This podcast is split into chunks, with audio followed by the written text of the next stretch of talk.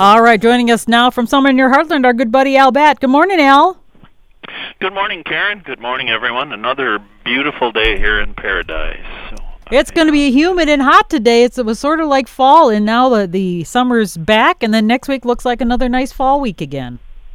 Oh, that's good. I, boy, I love fall. I, I, I love pretty much all weather except that real humid stuff and I know it's because I'm not corn. I know the corn likes that a lot, but I just I don't know. I boy, I remember as a kid uh, going out and baling hay and doing all kinds of things. You know, you wanted to wait for a little dry to bale hay usually, but you didn't always have that uh, that freedom to kind of pick a day. And uh it was it was so hot and humid sometimes and it didn't seem to bother me. But now i kind of whine about a little bit and growl a bit. And, do you know there's uh, actually a, a, a thing on facebook that i've seen that that i've seen some farm people post that says you really don't know what hard work is until you've baled hay when it's 100 degrees and sunshine outside and having to bend up in the hay mow where it's 130 plus oh, under the metal roof oh. of the the barn. You know really that that really was hard work and i can relate to that. But back then, as a kid, you know, getting sweating and getting all that hay chaff, and I think about it now, and it, it just doesn't appeal to me at all. But then I didn't even know the difference.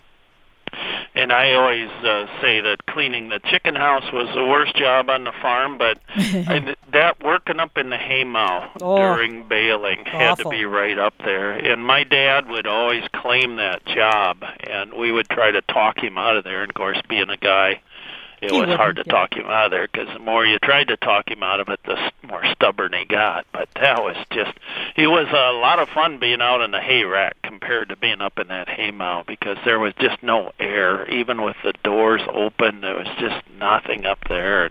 And it was but scratchy, liked, and it was. It, you had that chaff going down and you couldn't get get shake it off ever and and then you had bales yep. falling on top of you from above all the time yeah yeah but he didn't. He probably didn't have to deal with us, so it was probably a good thing being up there. we always said he, you know, because we thought he was getting so old that he should just drive the tractor while we bail yeah. and leave all the work to us. But that would that would kind of tick him off, you know, and then he'd mm-hmm. say, well, you know, he can do as much work as we can, you know. That was my dad too. Noon. I, that must be a farmer trade because my dad was like that. Even when he retired, supposedly at age seventy something, he had to go to work. He went to work in the Polaris factory and and a plastics place, and they he just just can't slow down for some reason. No, a guy. Uh, my dad always said a guy needs somewhere to go. Mm-hmm. So you just, uh, and I think that's why uh, a lot of folks end up at uh, like the Loafers Club meetings, or uh, what was uh, when I was out in Michigan, they had a meatloaf group where they meet and loaf. Guys yeah. just come in there and kind of report in every day. So, you know, we live in southern Minnesota, but I live in the northern part of the county I live in. So to to some people who live farther south here, I live in northern Minnesota. So it's a, a cool thing to be able to go outside and had a little hummingbird zip by me, just right by my ear. I was putting out some grape jelly for the Orioles and a little hummingbird just went right by my ear and I had to look it up. Uh, a friend by the name of Orwin Rustad, who I had the pleasure of writing about, oh gosh, uh, a good number of years ago, and he was from Faribault, and he is the late Orwin Rustad now, and he taught at Shattuck. And he watched hummingbirds and everything else for years. He was doing phenology from probably way back before we even knew what phenology was. And the last day he saw a hummingbird each year there in Faribault was on uh, September 23rd on average in his in his area. I think he did a lot of them out in the area what is now River Bend Nature Center. And uh, I I just think that's cool that they kind of have a date when they're out of here I saw a male cardinal, and it was so, uh, boy, searching for a word here, uh, red. Although it's not perfectly red yet, it's got kind of gray on it. And they go into winter with kind of a grayish look to it, and then they wear those feathers down, and the gray part goes away. So then, come spring, we have this brilliant red cardinal. But I found some turkey feathers on the lawn. We have turkeys at our place here that wander through and going here and there, and you'll see a lot of them, folks, as you drive around now. They in road ditches which isn't the safest place for turkey to be, but it's a place where there are a lot of grasshoppers and things that they like to eat. So this time of year, you'll see a lot of them down in there. And at the end of summer, many birds begin to replace feathers in a molt. And when we had free range chickens, we raised chickens for many years, it could take them one to two months to complete a molt. So they look kind of tough for a month or two. And wild birds, uh, they're about the same. Most songbirds take one or two months. The little guys that we see at our feeders, with the largest of our songbirds, a common raven, taking four to five months. Wow. Uh, molting can be more complicated for larger birds because, well, larger feathers take longer to grow. So that's why some birds undergo partial molts. Uh, we notice molting a lot in ducks and geese here because it leaves them flightless. And some species acquire adult plumages in a single year. Others, such as bald eagles, require up to five years. Gulls can be all over three, four years. Uh, I put out a bit of food for the crows. I like crows. Oh, you're nice. They, yeah, and they they'll eat pretty much anything, and they raised a ruckus because they, you know, they don't like you, but they like you because you put out food, but they don't want you to know that they like you. And when the noise subsided, they flew in and they grabbed all the grub. So there were loud sounds and then food gone. So I guess it was cause and effect. Uh, Mary Peichel.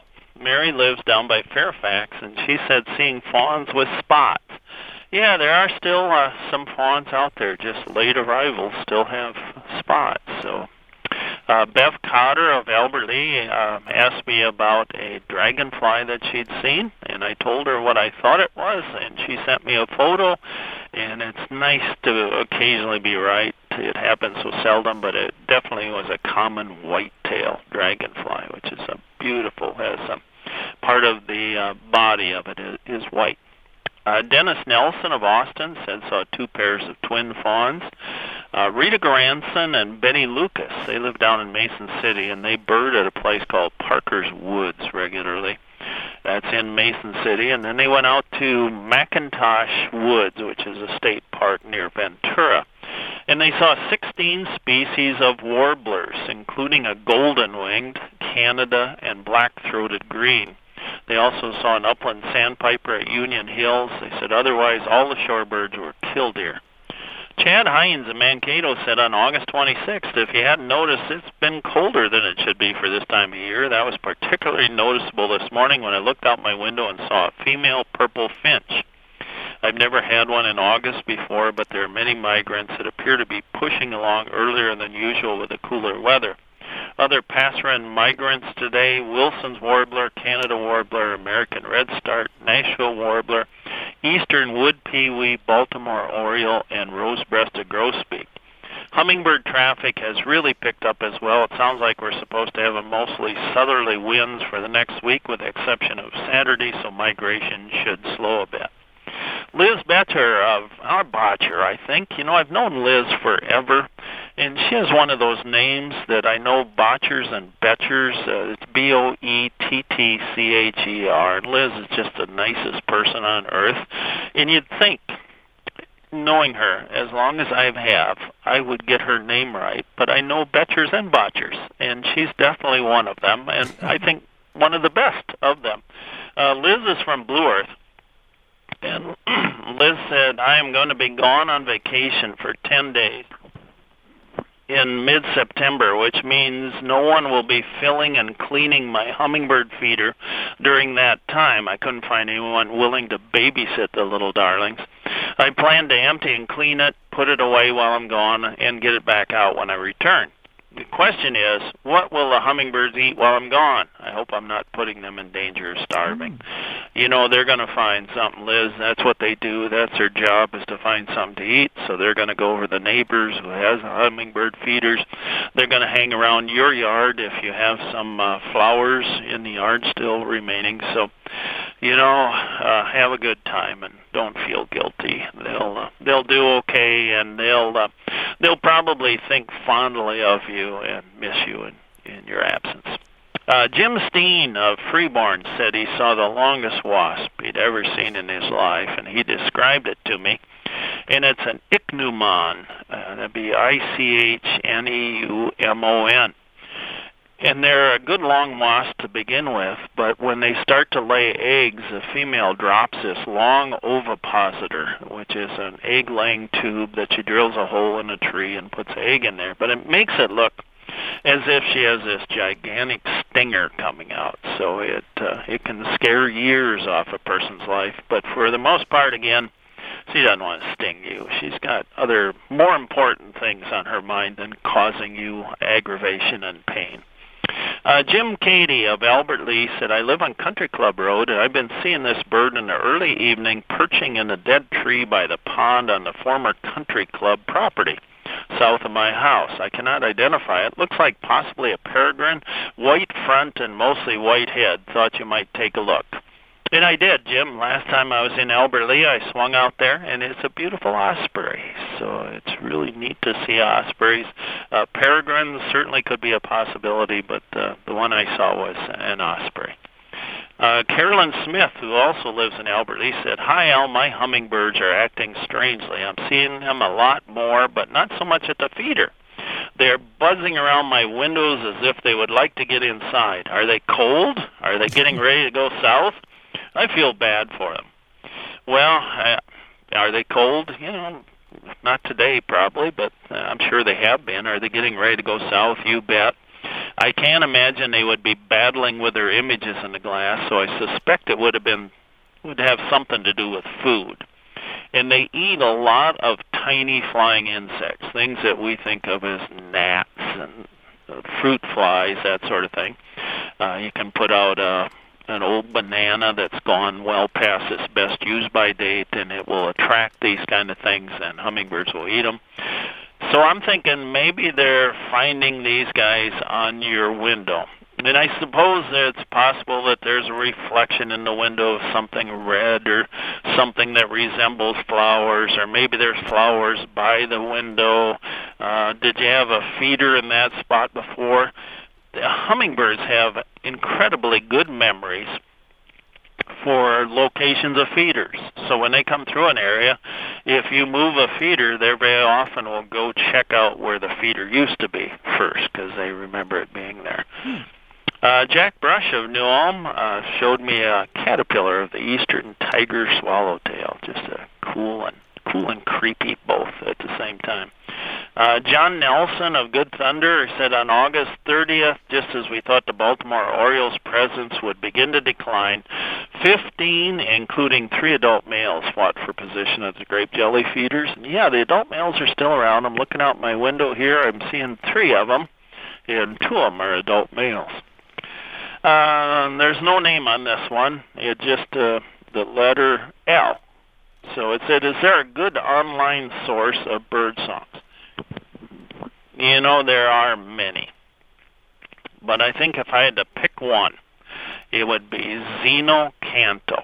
And it's a website dedicated to sharing bird sounds from around the world. So people from all over download these onto this site or upload them onto this site. And it's Xeno, X-E-N-O, and I think there's a dash in there, and then it's C-A-N-T-O and it's just a really cool thing. You can go on there and say, "Boy, I want to check out Eastern Wood Pewee," and uh, there'll be 50 things will pop up there, and one of them say Eastern Wood Pewee, Minnesota or Iowa, and it's just a it's a wonderful thing. Uh, Paul Schwab, good friend from Owatonna, he wondered if fledgling male goldfinches will be yellow now and then change before winter, or do they get their first yellow in the spring?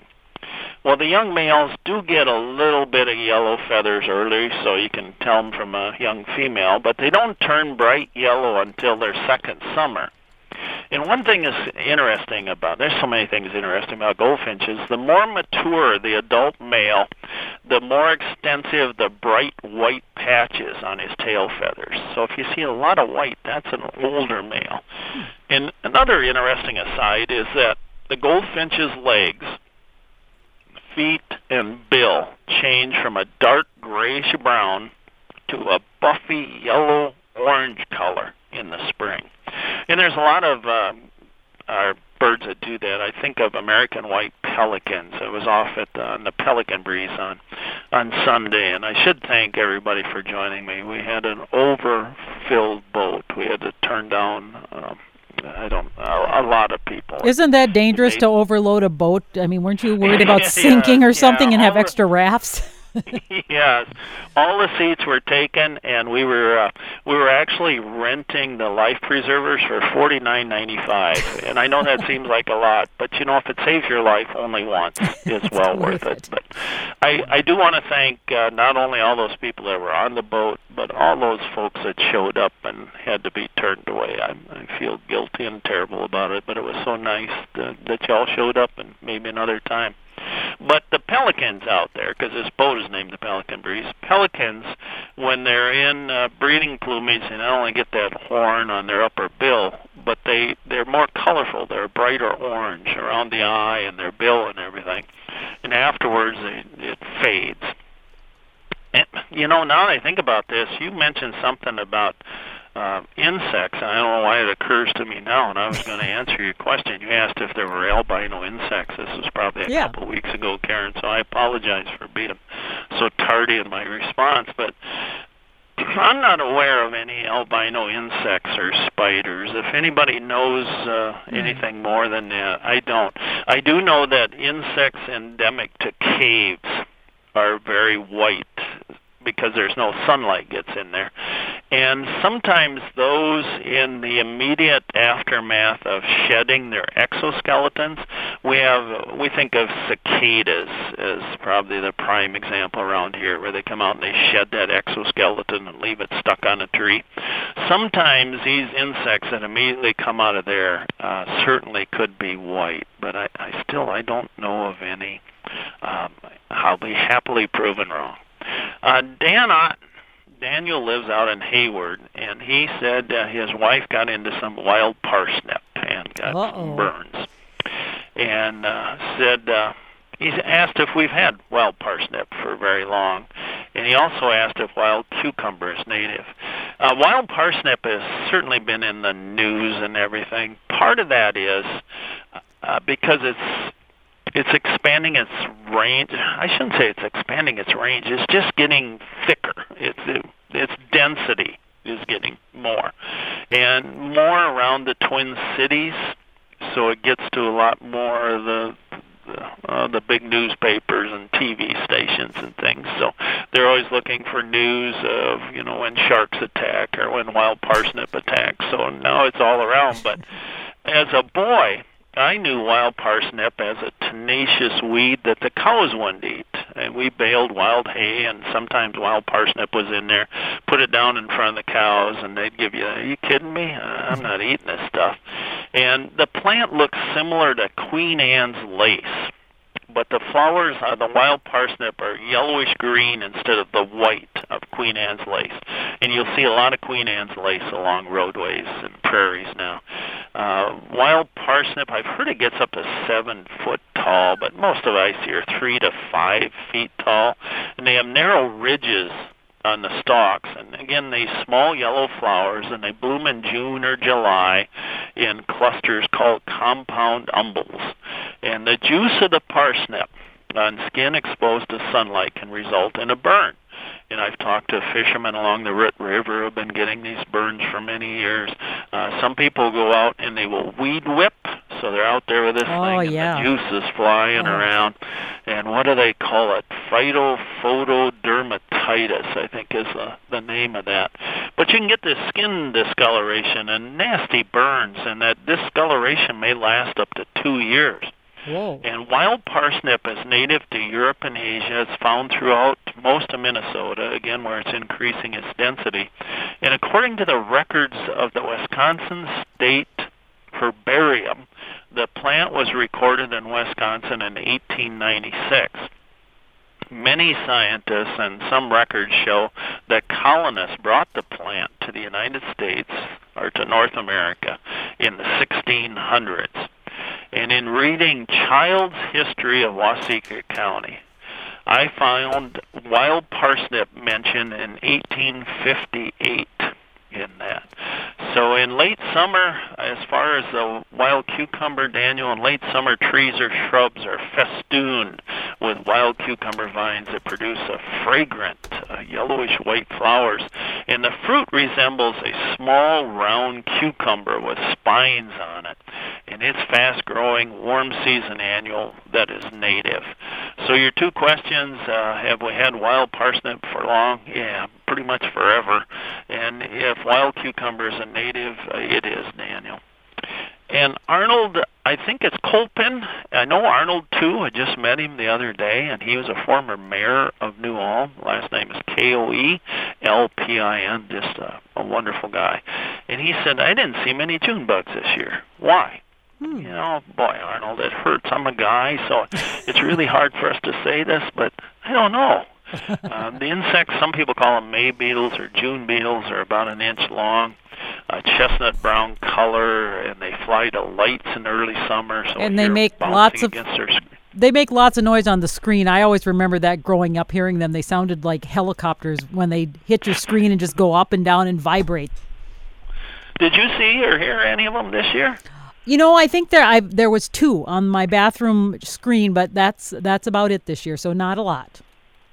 And a lot of it is because of our houses, the way they're set up now with uh, air conditioning and various things like that. We don't use the screen so much, so we don't we miss out on some of that. But Mhm. I just and I don't know. You always say, well, it's weather, but I have no idea why we didn't. I do know that the grubs are whitish. And they have these Oh. brown heads, and they're usually found curled in a C shape. They're probably from a half inch to an inch long. We used to find them in the manure piles, and we'd take them and go fishing. Wait a minute. And how they- how fat are they? Are they kind of skinny? No, they're pretty. They're kind of chubby, fellas. Okay, because I I've remember digging this spring and seeing lots of little worms in in a C shape that were about an inch long, but they were kind of more thin. So I didn't know what those were. Do you have any idea what those might have been? I don't. I do know that the the June beetle or May beetle, they're the largest grubs that Oh, you'll find in your lawn All in right. the turf.